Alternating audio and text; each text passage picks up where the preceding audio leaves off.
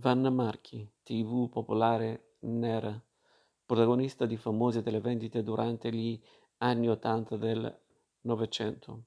Marchi, nota anche nella grafia Vanna Marchi, si impose per le sue peculiari modalità comunicative costruite su un tono di voce stridulo e molto alto, un'evidente e marcata gestualità e un'incisiva aggressione verbale dello spettore, che raggiungeva il suo apice nel grido vibrante volto a cercare l'assenso. D'accordo?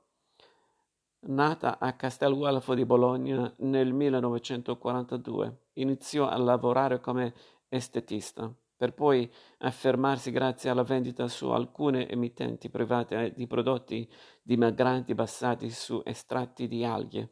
Le sue presentazioni divennero negli anni sempre più frequenti e presto si fece affiancare dalla figlia Stefania Nobile dopo un concorso in bancarotta nel 1990.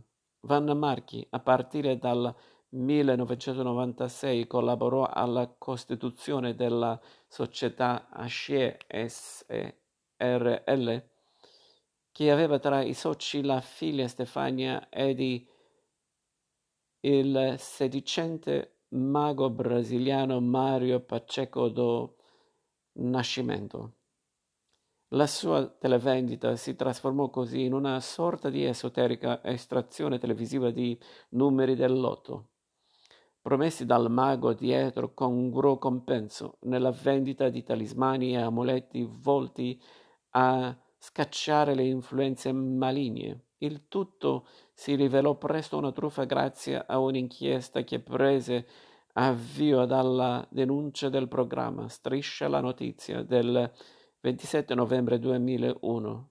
Rinviata a giudizio, Vanna Marchi è stata condannata nel 2006 per associazione a delinquere finalizzata alla truffa, scontata la pena e tornata in libertà nel 2015.